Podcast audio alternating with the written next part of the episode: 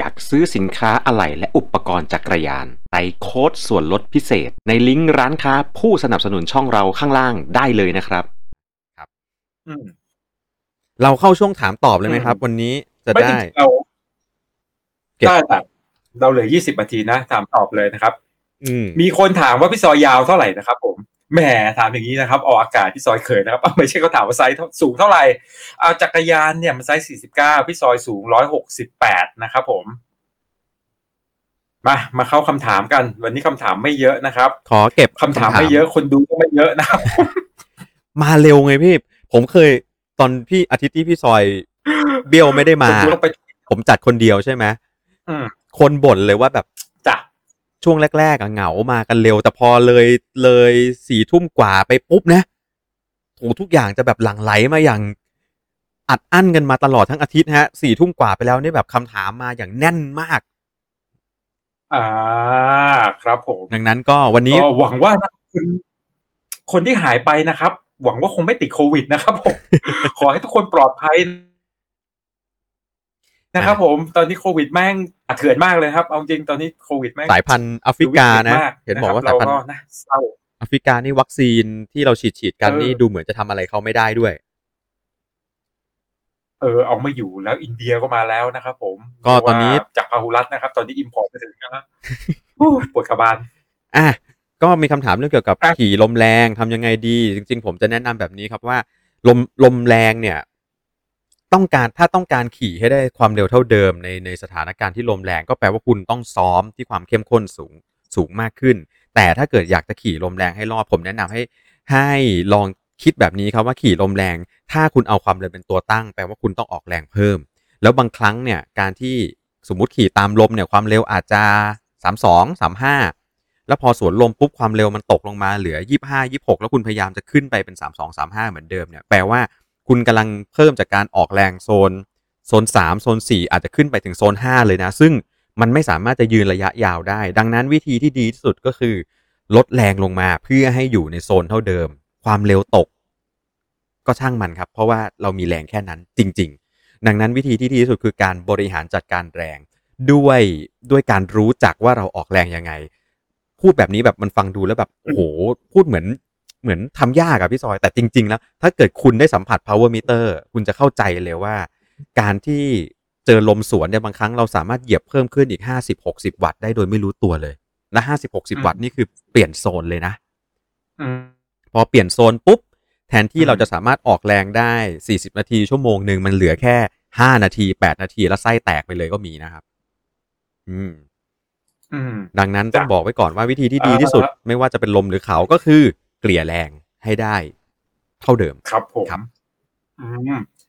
พี่ซอยเคยทดสอบตอนที่สวนลมนะครับ ระหว่างใช้เกียร์หนัก รอบขาต่ำกับใช้รอบขาสูงเกียร์เบานะครับ แล้วทำความเร็วแบบไหนได้มากกว่ากันรวมถึงว่าใช้วัตต์เท่ากัน หัวใจอันไหนต่ำกว่ากันนะครับ อันนี้คือส่วนตัวนะเคยทดสอบจริงๆแล้วตอนนั้นเคยทดสอบกับทีมด้วยที่พาทีมสมัยที่ยังพาทีมซ้อมอยู่เนี่ย พี่ซอยพบว่าการสวนลมขี่เดียวนะ ไม่ใช่กลุ่มนะ สวนลมคือขี่เดียวขี่ลากนะครับ ใช้รอบขาใช้เกียร์หนัก รอบขาต่ำในวัดเท่ากันเนี่ย หัวใจต่ำกว่า แล้วก็ทดลองปรากฏว่ายืนระยะทำความเร็วได้สูงกว่า ใช้รอบขาสูงพราะรอบขาสูงเนี่ยหัวใจมันก็ไปสูงด้วยนะครับดินสู้การใช้รอบได้แรงเร็วกว่าอันนั้นคือการทดสอบของพี่ซอยนะครับผม อ่าวันนี้คำถามมีมีไม่เยอะนะครับผมอ่า Flame S Workbench YS นะครับบวก Hand Stem หลักอานมือสองสี่หมื่นห้าโอ้ยโอเคนะโอ้ย YS ตอนออกมาแสนสี่ไม่แสนสี่เฉพาะเฟรมนะครับ แล้วคอมโพเนนต์ของ YS แพงหมดแฮนก็จะหมื่นแล้ว สเต็มก็เจ็ดพันหลักอานอีก สี่หมื่นโอ้ยห้าถูกสี่หมื่นห้า45,000ถือว่าถือว่าโอเคเยอะเมื่อสัปดาห์ที่ผ่านมาก็มีคนถามผมเรื่องเว้นรู้สึกจะเป็น YS นี่แหละ complete ทั้งคันนะครับ ใส่มาครักับบจำไม่ได้ละดูละเอสมั้ง ก็ประมาณขาย complete ทั้งคันเลยนะ YS ตัว S Work ด้วยนะ ประมาณแสนเท่าไหร่อะแสนหนึ่งแสนนิดๆอะไรเงี้ย ก็ถือว่าผมว่าถือว่าอยู่ในอยู่ในเกณฑ์ที่เรียกว่าคุ้มนะ อืม อืมเฮ้ยเฮียนี่แฟนพันธ์แท้เฮียแน่เลยคือชอบชอบเขาเขียนมาด้วยนะครับ อยากให้คุณจิโร่นะครับบทจิโร่และรายงานผลจิโร่นะครับ แล้วก็ให้ใส่ถุงมือจิโร่ให้ใส่รองเท้าจิโร่ด้วยนะครับ ผมโอ้โหดีไม่ให้ใส่ถุงยางจิโร่ด้วยนะครับ ก็ครับแหมไม่มีใครรู้จักผมในชื่อนี้นานมากแล้ว เป็นเนอะมันต้องรุ่นแบบไอ้บ้านรุ่นที่ดูรุ่นที่แบบว่ารุ่นไหนฮะ รุ่นรุ่นบอร์ดหกปีนะเว้ยรุ่นบอร์ดแดงหรือว่ารุ่นบอร์ดส้ม เออ คุณสุภชัยใช่ไหมรุ่นรุ่นนี้บอร์ดแดงหรือบอร์ดส้มครับอะเล่าหน่อยว่าจีโร่คือฉายาของของใครเออเฮียเล่าหน่อยเฮียเล่าหน่อยจิโร่เป็นเดี๋ยวชื่อแล้วนะ login ผมใน ThaiMTB แล้วก็สมัยก่อนจะชอบเข้าไปเขียนบทความตอบคำถาม แล้วก็เอ่อช่วงปี 2015 10 15 16 14 15 16 ก็จะไปเขียนบทความเป็นนักเขียน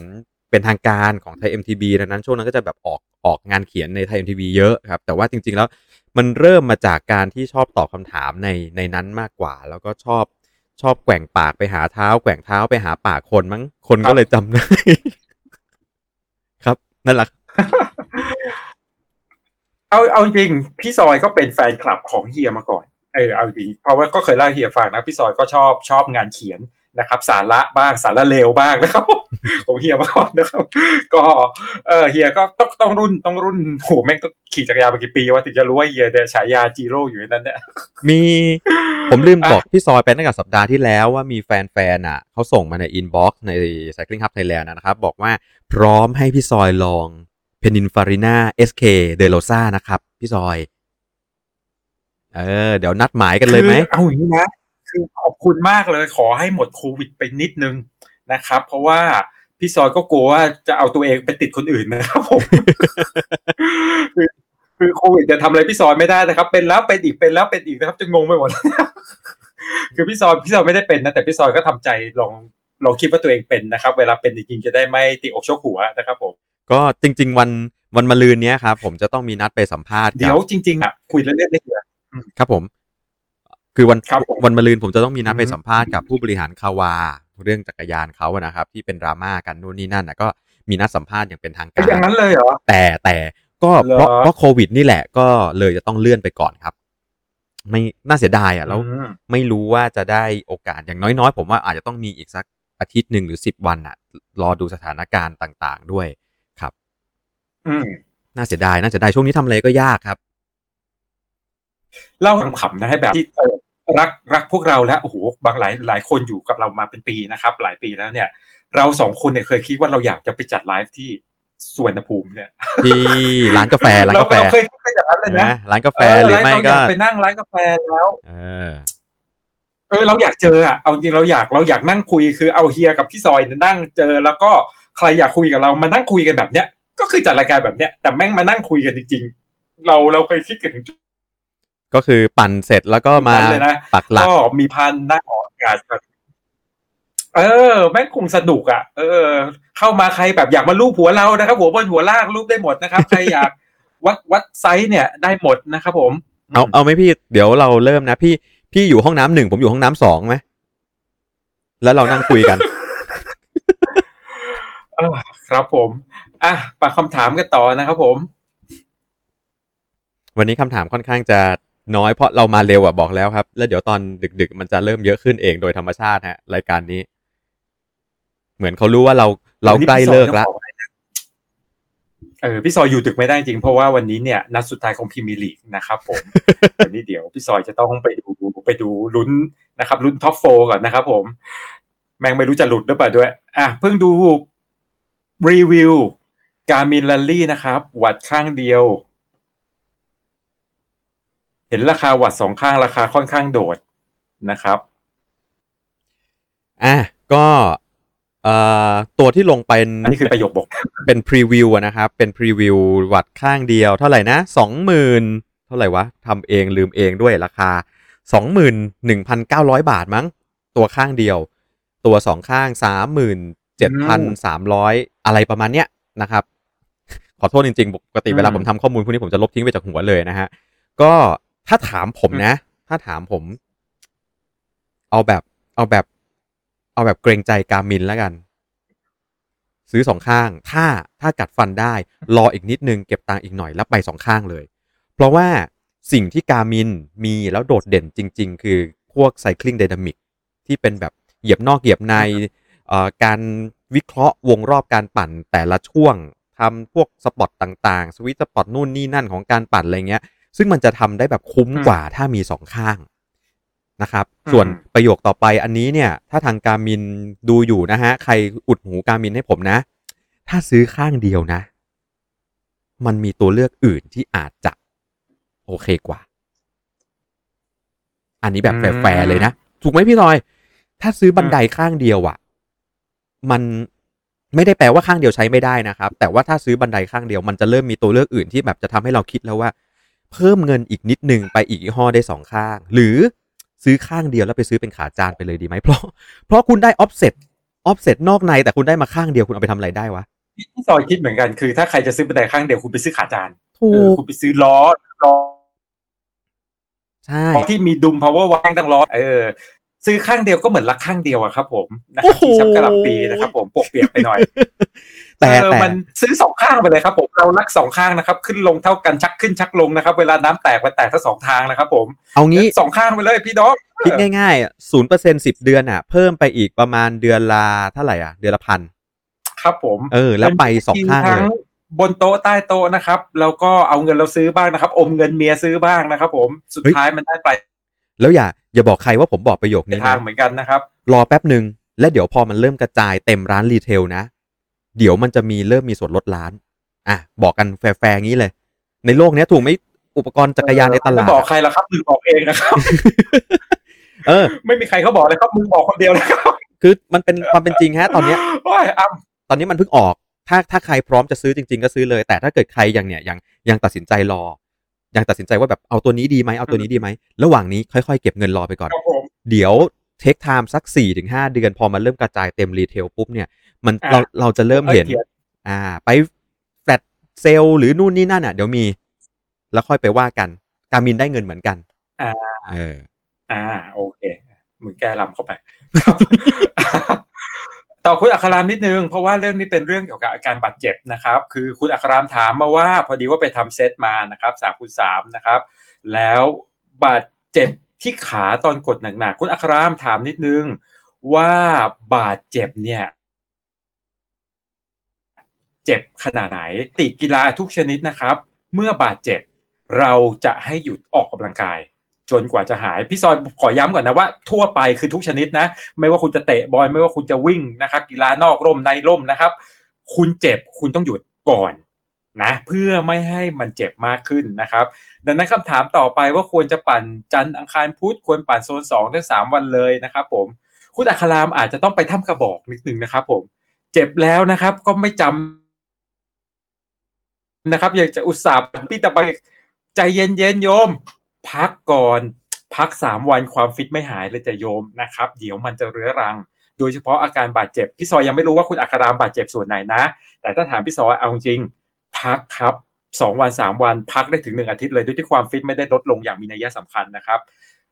ลองพักสักสองวันสามวัน แล้วกลับมาปั่นเบาๆดู และถ้าไม่เจ็บ เราก็ค่อยกลับไปปั่น endurance นะจ๊ะ ด้วยรักและห่วงใยพี่ซอยไม่ใช่ไทยประกันชีวิตนะจ๊ะ เออ พี่ซอยครับ พอดีมีมีมีคำถามเข้ามาอะขอเทลโค้งกระเซียนนะอะไรนะครับ พี่ซอยสัญสัญญาณหายสัญญาณหายจ้ะเฮียว่ามาเลยจ้ะ Conti Conti ตอนนี้ใครเป็นตัวแทนจำหน่ายครับพี่ ใครวะ Continental Conti เอาคอน คอนติเหรอ เออ ผมลืมอะ กูเซิร์ชก่อนนะเดี๋ยวกูเซิร์ชก่อนนะวิวิกตอเรียอยู่กับอยู่กับอยู่กับเซนทันเอ่อไม่ใช่อยู่กับเอเชียบายคอนติอยู่กับนี่ป่ะโปรไซเคิลป่ะไม่รู้เลยจ้ะเออผมคุ้นๆว่าคอนติป่ะได้โปรไซเป็นเป็นเป็นโปรไซเคิลละมั้งใช่ไหมใคร ใครที่ชมอยู่แล้วทราบว่าคอนติเนนตัลใครเป็นตัวแทนจำหน่ายรบกวนพิมพ์บอกผมหน่อยนะครับอ่าแล้ววันนี้ใน Facebook มีคำถามเข้ามานะพี่ซอยมีคำถามให้แนะนำล้อเอ้ยไม่ใช่ล้อ มันมันล้อได้ไงวะรองเท้าเสือหมอบอ่าให้แนะนำรองเท้าเสือหมอบถามงบครับผมนะครับ ใครที่ถามเรื่องรองเท้าเสือหมอบมาก็รบกวนแจ้งงบให้ด้วยนะฮะจะได้แนะนำถูกครับ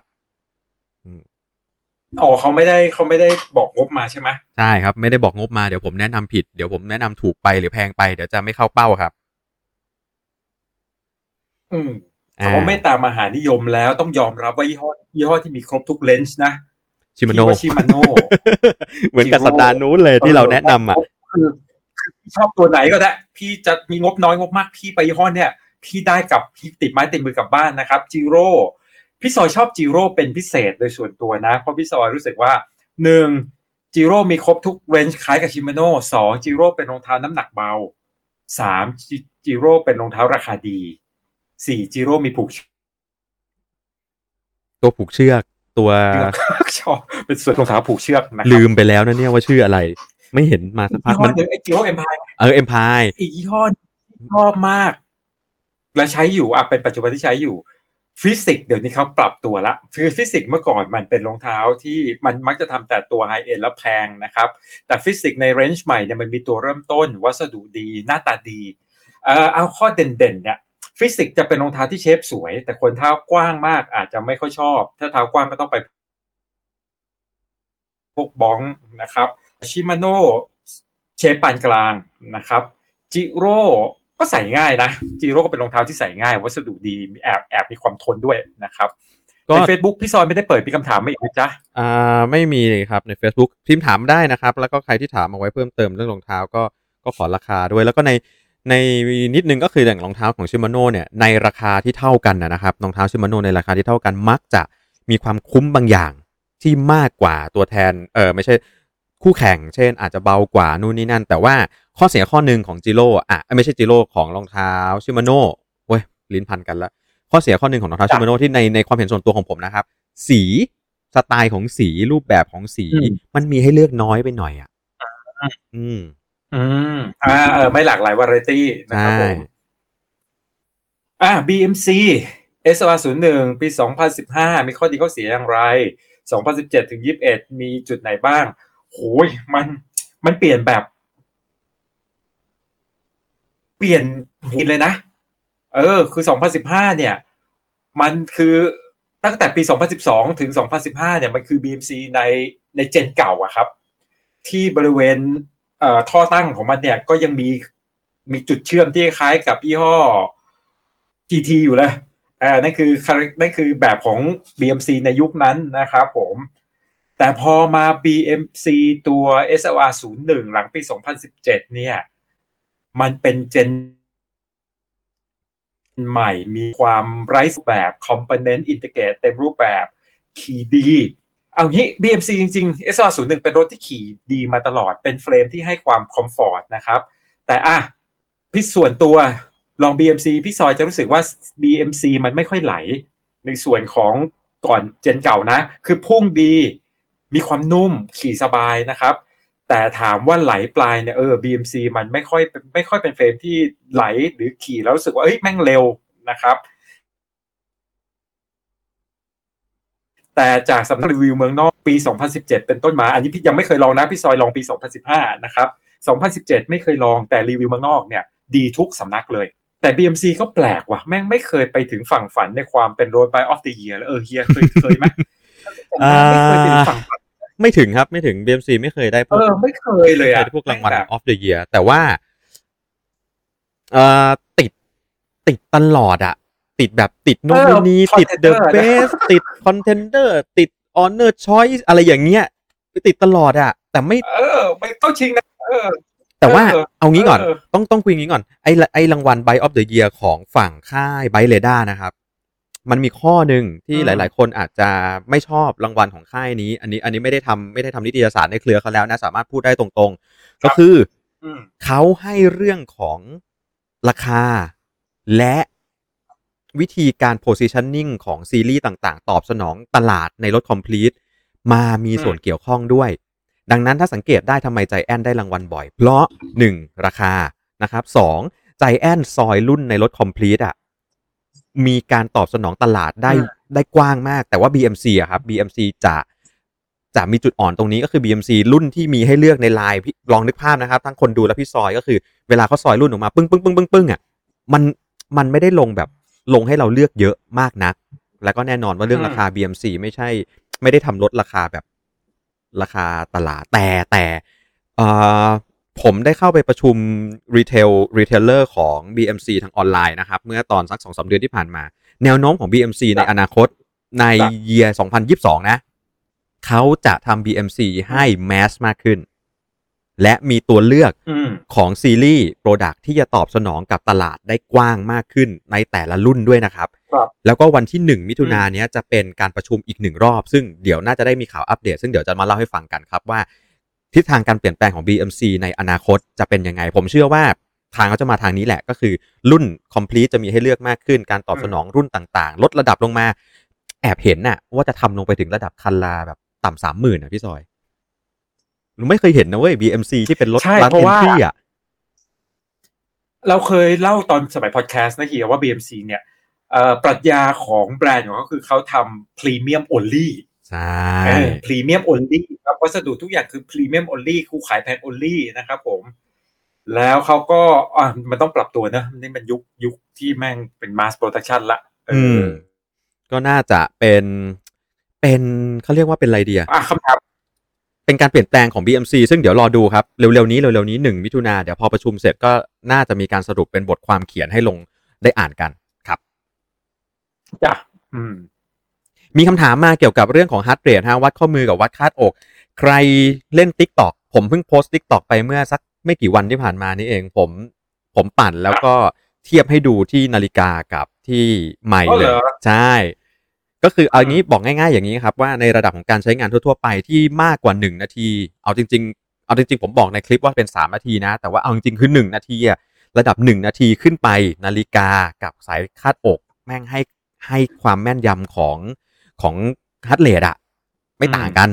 ต่างกันก็แบบบวกลบหนึ่งตุบอะไม่ไม่ได้แบบส่งผลอะไรเลย แต่สิ่งหนึ่งที่นาฬิกาจะมีปัญหาเมื่อเวลาเราทำการเปลี่ยนแปลงเร็วๆ เช่นเวลาเราทำเซตทำ HIIT ทำ interval นาฬิกาจะตอบสนองช้ากว่านะครับ อันที่สองก็คือนาฬิกามีโอกาสจะ error จากการใส่ได้มากกว่า ใส่ไม่แน่นนะครับ ใส่ใส่แล้วอาจจะเป็นคนที่มีกระดูกหนา หรือว่า เป็นคนที่มีไขมันเยอะที่บริเวณข้อมือด้านหลังตรงนี้ที่นาฬิกามันจะมียิงแสงลงไป เพื่อตรวจจับการเปลี่ยนแปลงของเส้นเลือดอะรวมถึงใช่ใส่ลึกเกินไป ใส่ตื้นเกินไป ก็มีผลแล้วผมเคยถามวิศวกรที่ออกแบบนะ ผมถามแบบขำๆเลยนะ ถ้าเขาใช้วิธีการยิงแสงลงไปอะสีผิวคนเกี่ยวเปล่าวะอืมคำถามคือคำตอบคือเกี่ยว มีเกี่ยวเกี่ยวใช่เกี่ยวเมื่อสีก่อนผิวคนเกี่ยวนะครับ แล้วก็รวมถึงการเปียก เปียกก็คือเปียกเหงื่อในเลเวลไหนเปียกชุ่มฉ่ำนู่นนี่นั่นมีผลหมดเลย แต่ว่าพอเวลาเราวัดนานกว่า 60 วินาที หรือนานกว่า 1 นาทีขึ้นไปเนี่ยไอ error เล็ก ๆ พวกนี้มันจะถูกเฉลี่ยออก แล้วมันก็จะแม่นยำมากขึ้น แปลง่าย ๆ อย่างนี้ถ้าอยากได้ heart rate monitor ที่ตอบสนองได้รวดเร็วและแม่นยำยังไงซะสายคาดอกก็ยังคงเป็นทางเลือกที่ดีที่สุด แต่ว่าสายคาดอกคุณใส่ตลอดเวลาไม่ได้ นะครับนาฬิกาคือเป็น wearable ที่ทำให้คุณสามารถวัดชีพจรได้ตลอดเวลา และใครฟังใน Clubhouse เมื่อสัปดาห์ก่อนนู้นผมได้พูดว่าอืมครับการที่เราใส่นาฬิกาแล้ววัดชีพจรตลอดทั้งวันได้สแตทที่เราได้จากตรงนั้น มันกำลังจะทำให้เราออกกำลังกาย และมีการทั้ง predict และการวิเคราะห์ฟอร์มของร่างกายเราจากนาฬิกานี่แหละ ที่แม่นยำและฉลาดขึ้น AI ในอนาคตมาแน่นอนครับ ใช้งานคนละแบบครับ อืมจ้ะมาอ่ามีคนถามเรื่อง ล้อลิมเบกนะครับ ระหว่างโบรากับ Black Ink เอ่อคืออย่างนี้ Black Ink เนี่ยมันจะมีขอบ 30 แล้วก็ 50 นะครับโบราเนี่ยมันก็จะเป็นขอบ 35 นะครับผมสองตัวนี่เหรอสองตัวนี้พี่ซอยชอบทั้งคู่เลยว่ะ แล้วก็เคยใช้มาทั้งคู่นะครับ แต่ใส่กับ BMC 02 ไปสายอเมริกาไหมเออ Black Ink นะครับ เออ นะมากูก็ไปคิดอะไรอะ BMC มันก็ไม่ใช่ BMC มันก็สวิตช์อีกกูใช้ชุดใช้ชุดเกียร์อะไรอะคือถ้าถามว่าชอบชอบอะไรมากกว่ากัน คืออย่างนี้ Black Ink เนี่ยชอบน้ำหนัก Black Ink นี่ได้เบากว่านิดนึง แต่ต้องบอกว่ามันนิดนึงจริงกับชอบ Ceramic Speed อ่าแต่ถ้าคือ Ceramic Speed เนี่ยเป็นปูเซรามิก bearing แต่อีตาของค่ายโบราโบรา มันเป็นเคลือบเคลือบเซรามิกนะครับ เออ มันก็มีความแหมกนิดนึงอะแต่ดีทั้งคู่เลยว่ะ ถ้าผมนะ อืม performance ผมให้สองตัวนี้ ผมว่ากินกันยาก มันคือคือ อืม แต่เออคือถ้าชอบลายขอบ ผมเลือกลายขอบของ Back Ink กราฟิกสวย แต่ผมชอบซีโบล่าว่ะ ซีโบล่าเท่ เออว่ะ มันก็เลยไปดูถ้าคุณใช้รถ อิตาลีนะก็ไปโบล่าง่ายๆไม่ต้องอะไรมาก แต่ถ้าที่เหลือ คุณก็ไปแบ็กอิงเออ performance คือคือที่เหลือ feeling อยากได้ล้อหลังที่สามซี่ก็โอ้ยแลดูห้าก้านไหมถ้าอยากได้ล้อหลังซี่ที่แลดูเหมือนห้าก้านก็ไปโบล่าคุณไปรอจีนเลยนะความแนะนำมึงนี่เลวมากอะมีมีผู้ชมจะหมดละ Focus Cayo กับ Izalco Max เนี่ยโอ้โหมา มันคนละคนละกันเลยนะ Cayo มันเป็นรถ endurance นะครับ Izalco Max มันเป็นรถ racing แล้วนะครับ ก็ส่วนตัวไม่เคยไม่เคยใช้ Cayo นะครับ เคยใช้แต่ Izalco ก็ดีตัวใหม่ก็ดีโอ้ตัวใหม่นี่ก็ดีเหมือนกันราคาดีมากนะครับนึงตอนนี้จะบอกว่าพี่ซอยเห็นแวบๆมือสองออกมาราคาน่าจับมากนะครับ แต่ก็ยังสู้ Parlee พี่ซอยไม่ได้นะครับ มือสองตอนนี้คุ้มสุดละ Parlee เนี่ยนะครับ รีบมาซื้อละห้าหมื่นห้าหมื่นบาทได้อะไรนะพี่อะอีกรอบหนึ่งอีกรอบหนึ่งโอ้โหอะอีกรอบหนึ่งบ้าบออะขายของอีกรอบอีกรอบอีกรอบโอ้นี่กูกูเขินนะเนี่ยนี่กูเขินอ่าเราเชิญเลยครับทุยพาลีเอ็นเอาวีถ้ำคอมโพเนนต์อ่าพอตั้มนะครับตัวท็อปนะครับสีลิมิเต็ดนะครับ ค่าทำสีไปหมื่นกว่าบาท และครับถ้าก็ได้เอ็นวีคอมโพเนนต์ทั้งชุด ถ้าปิดการขายในคืนนี้ แถมอะไรครับพี่ แถมเบอร์ดจูนใบละหมื่นให้ด้วยนะครับ ผมอ่าเบอร์ดจูนเยอรมันด้วยเบาะที่เบาที่สุดในโลกนะครับประกอบตั้งคันนะครับ 6.7 นะครับ ไปพอแล้วกูเขินไป หมดละคำถามหมดละ มีคำถามดูว่าดูบอลกันดีกว่า Profile Design เราตอบไปยังตอบไปแล้วนะครับ ในช่วงแรกนะครับ เดี๋ยวผมขอดูใน Facebook หน่อยว่าเป็นยังไงกันบ้างครับ อ๋อย้ำอีกทีคือโปรไฟล์เนี่ย เมื่อก่อนมันดังมาจากล้อ time trial เอาด้วยนะเออ Profile Design เนี่ยนะครับ ถามว่ามันปัจจุบันถ้าได้มาหมื่นห้าเนี่ย ดูสภาพล้อดีกว่าเนาะ ถ้าล้อสภาพโอเค ผมว่าเล่นได้นะ เป็นเป็น เป็นล้อที่เล่นได้ เว้นไว้แอดดูยังไงครับว่าแท้หรือสำเนาโอ้ยดูง่ายครับ เฟรมแท้เว้นไวแอดนะครับ จะหนัก เฟรมสำเนาของเว้นไวแอดจะเบาคำตอบกูเฮี้ยมากเฮ้ยจริงไม่พูดเว้นไวจะหนักครับ คือสองตัวนี้ดูง่ายมากรายละเอียดแม่งต่างกัน คือเว้นไวแอดนะครับ มันมีรายละเอียดของเฟรมเยอะมากนะครับ ให้ดูรายละเอียดของเฟรมงานงานสำเนาไม่มีทางที่จะเลยแบบได้ แล้วก็วิธีการประกอบกับ component ก็คือแฮนด์ stem Venge ViAS แท้จะประกอบกับแฮนด์ stem ทั่วไปไม่ได้นะครับ จะต้องใส่กับแฮนด์ใส่กับ stem ของมันหลักอานของมันนะครับอู้ไม่มีใครมาขายเฟรมปลอมแล้วมั้งที่แบบปลอมเขาก็ปลอมเมื่อใครแม่งแม่แอบต่อยตาแตกนะครับผม มีคำตอบนะครับใน Facebook นะครับ ใครที่ถามเรื่อง heart rate เอาไว้นะ เป็นทีมงานของเราหลังบ้านมาตอบอยู่ในอยู่ใน Facebook ด้วย น่าจะจ้ะน่าจะเป็นทีมงานเราอาจารย์อุ้มนะครับ ถ้าอาจารย์อุ้มดูอยู่เอาง่ายง่ายๆเลยดีกว่า อาจารย์อุ้มลัคนาเอออาจารย์อุ้มลัคนานะฮะ ถ้าครับผมสะดวกทักไลน์ผมมา เดี๋ยวผมส่งลิงก์ให้เข้ามาเลยอะขอคำสุดท้ายที่พี่ซอยตอบนะครับ เดี๋ยวพี่ซอยจะดิร้านเฮียตอบต่อแล้วกันนะ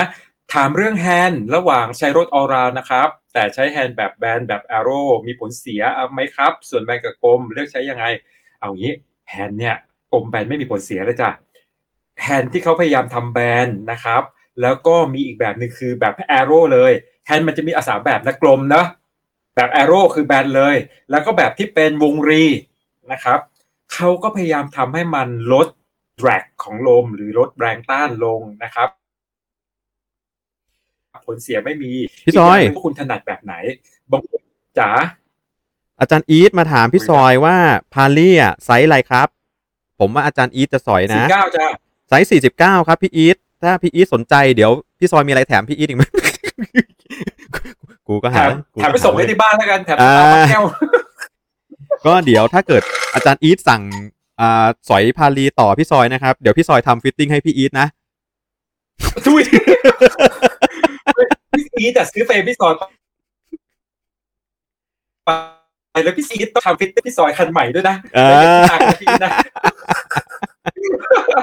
แล้วก็พี่อีทช่วยตอบให้นะครับว่าสนุกว่ะคอนติเนนตัลนะฮะ อย่างคอนติเนนตัลตัวแทนเป็น TCA ขอบคุณพี่อีทมากครับผม ขอบคุณครับพี่อีทครับผม อ่า แล้วก็มีคำถามเข้ามาครับว่าล้อ head HED head jet นะฮะ เป็นยังไงบ้างครับพี่ซอย เคยใช้ไหมดี head jet สัส head jet ผมไม่เคยลองว่ะ คือเฮดเนี่ยเฮดเฮดเนี่ยสังเกตไหมพวกแข่งลู่จะเจอเยอะนะครับอืมนักแข่งเป็นแบรนด์ที่นัก แข่งที่เสียตังค์เองนะแล้วซื้อใช้เยอะที่สุด มักจะนักใช้ head แข่งเนี่ยที่เสียตังค์เองนะเออเฮดเนี่ย เด่นเรื่องอะไร พี่ซอยบอกงี้ เด่นเรื่อง aerodynamic เป็นล้อที่ aerodynamic ดี เป็นล้อในเจนแรก ๆ ที่ทำโปรไฟล์ขอบกว้างแล้วคนไม่ค่อยรู้นะครับ คนจะอาซิปเนี่ยข้าบไปแดกนะครับ หรือ NV เฮดเนี่ยเบิกบุกเบิกในล้อ aero เลย แต่เฮดเนี่ยเข้าใจว่าการทำตลาดในบ้านเรานะครับ ไม่ค่อยไม่ค่อยดีเฮดข้อดีอีกอย่างหนึ่งคือทนบ้อนของเฮดดีนะครับล้อเฮดเนี่ยดีดีพี่ซอยแนะนำเคยลองแล้วชอบมาก บอกเลยเป็นล้อที่อะภาษาบ้านเรานะ คือมันเป็นแอโร่นะครับ แต่ภาษาบ้านเราจะรู้สึกล้อแม่งเบี่ยงดี โอ้คงความเร็วก็ดีเฮดแม่งเหมือนซิปอะเอางี้ดีกว่านะ พี่อะครับ จ้ะพี่อีทบอกว่าตอนพี่อีทใช้ C4 อยู่ครับผม ไซส์ห้าห้าสิบสองอืมจ้ะก็นั่นแหละครับ เป็นคำเป็นพี่อีทบอกมา แล้วมีคำถามมาครับ คุณหน่อยสบายดีนะครับ ถามมาใน Facebook ถามเรื่องแรงครับ ผมว่าระหว่างเฮียสั้นกับพี่ซอยเนี่ยใครแรงกว่ากัน ก็เรื่องแรงเนี่ยไม่รู้แต่เรื่องทนกับเรื่องนานเนี่ยยังไงดีพี่ซอย เดี๋ยวสัญญาณมันหายไปว่าเรื่องเรื่องเรื่องแรงนี่คืออะไรวะ เรื่องแรง อ๋อ เอาใหม่ เอาใหม่ ถามมาว่าพี่เฮียสั้นกับพี่ซอยเนี่ยใครแรงกว่ากันครับ ผม เอาแรงหรือเอาทนหรือเอานาน สันดานมั้งแบบถามสันดานมั้งเออตอบแบบตรงๆเลยนะพี่ว่าไม่แรงทั้งคู่ จากสักขานเนี่ยจะจะลงแรงอะไรทุกวันเนี่ยปากดีอย่างเดียวนะครับผม สัปดาห์หนึงข้างขี่ล่างไม่ได้ใช้ใช้ปากในสายเดินนะครับผม สัปดาห์หนึงเดิตนอนอย่างเดียวนี้นะครับขี่เกินห้าชั่วโมงก็เป็นโอ้โห อุปการละคุณกับชีวิตแล้วครับเฮ้ยเออมีคนถามเมื่อกี้พี่ซอยก็จะตอบเรื่องของการเข้าโค้งปราบเซียนที่สกายเลนอ๋อก็คือพี่ซอัยนแยนี้กกันนี่เดี๋ยวเล่าก่อนเดี๋ยวเล่าก่อนโค้งปรับเซียนคือตรงนี้อืมเลนม่วงนะฮะ เลนม่วงช่วงใต้ใต้สะพานทางเข้าเก่า อ่าจะนึกภาพไหมประมาณกิโลที่สิบสี่มุ่งหน้าไปสู่โรงสูบน้ำอันที่สองมันจะมีโค้ง S curve อยู่หนึ่งโค้งที่เป็น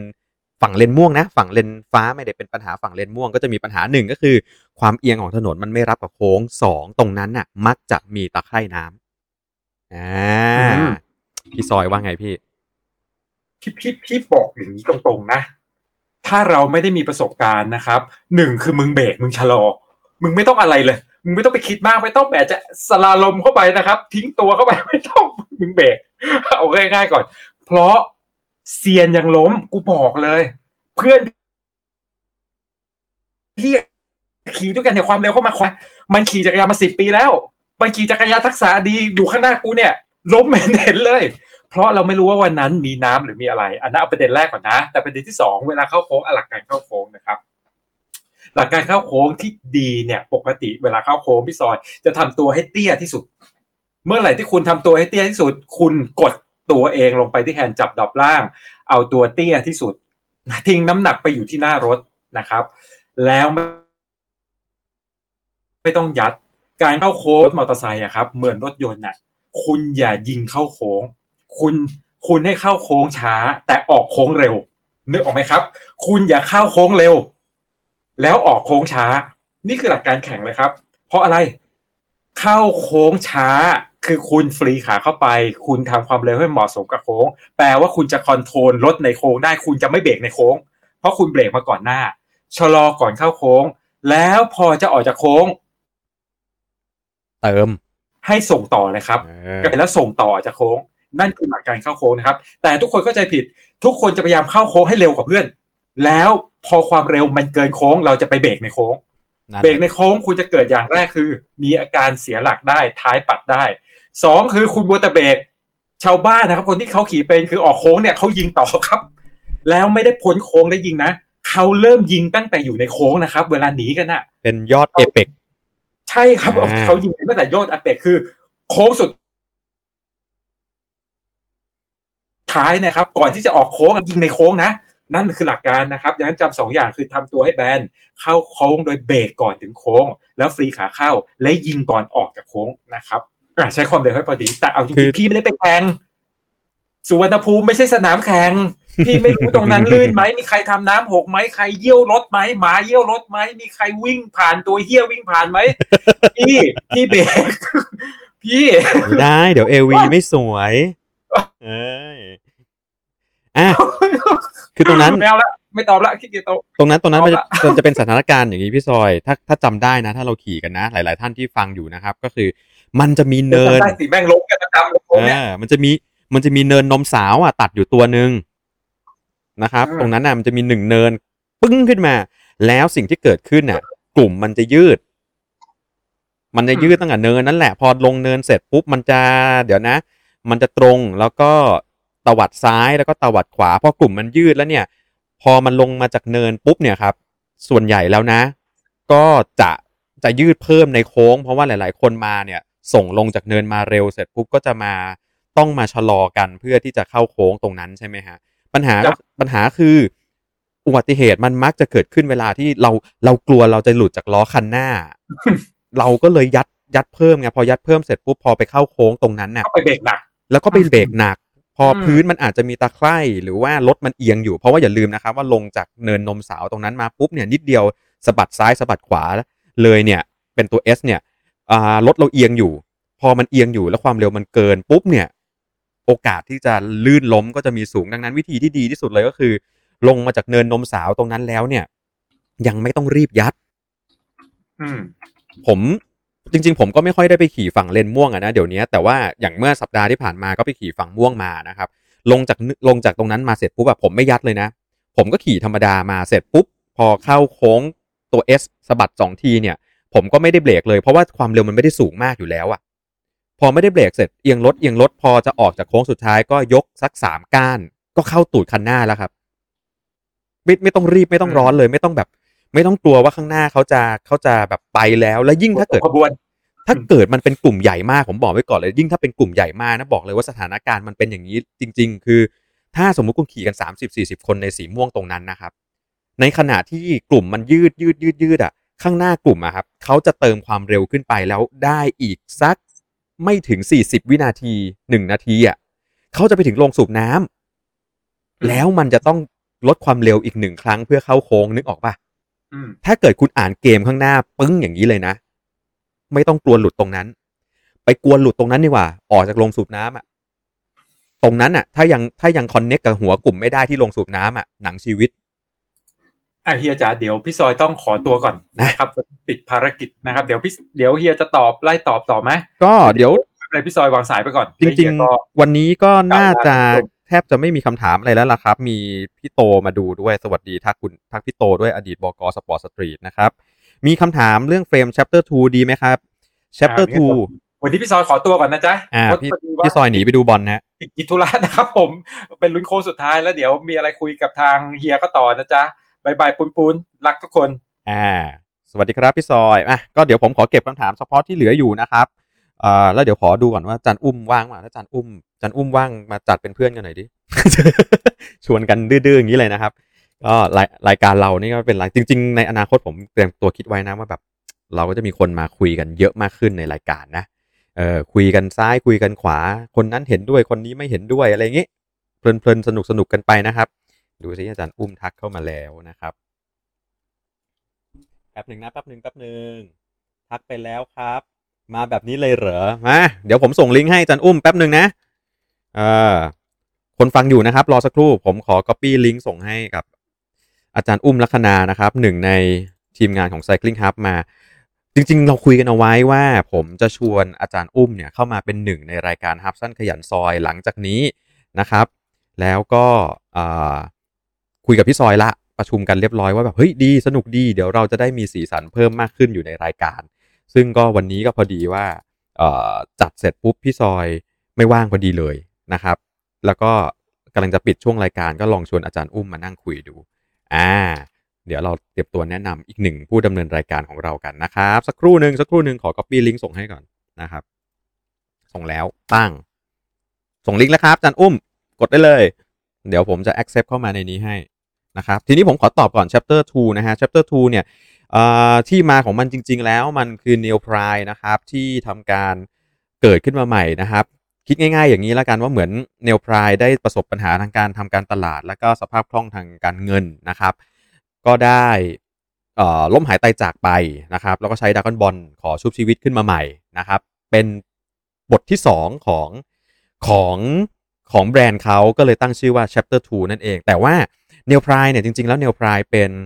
ที่มาคล้าย ๆ กันกับทางทางพาลีก็คือบ๊อบพาลีเป็นคนที่ทำเรื่องเกี่ยวกับเรือบงเรือใบใช่ไหมเนลพรายเป็นคนที่ทำคาร์บอนที่อยู่ในเอ่อ water sport มาก่อน แล้วก็จริง ๆ แล้วตัว Neil Pryde นะครับเป็นเป็นคนที่มีเทคโนโลยีของคาร์บอนที่ดีมากนะครับปัญหาคือตอนที่มาออกจักรยาน Neil Pryde เนี่ยระบบการทำการตลาดนู่นนี่นั่นเนี่ยอาจจะยังทำแล้วไม่ค่อยถึง ถึงจุดที่จะสามารถส่งให้แบรนด์มันสามารถเดินทางต่อไปได้อย่างแข็งแกร่งสักเท่าไหร่ ก็เลยทำ ให้จะต้องปิดตัวไปแล้วเปิดมาเป็น chapter 2 ทีนี้พอเป็น chapter 2 ปุ๊บเนี่ยข้อหนึ่งก็คืออมันเป็นการเริ่มใหม่ในอีกภาพลักษณ์หนึ่งเลย Neil Pryde พยายามจะสร้างจักรยานเพื่อเป็นจักรยานเป็น mass ตลาด mass แล้วก็เป็นตลาด performance แท้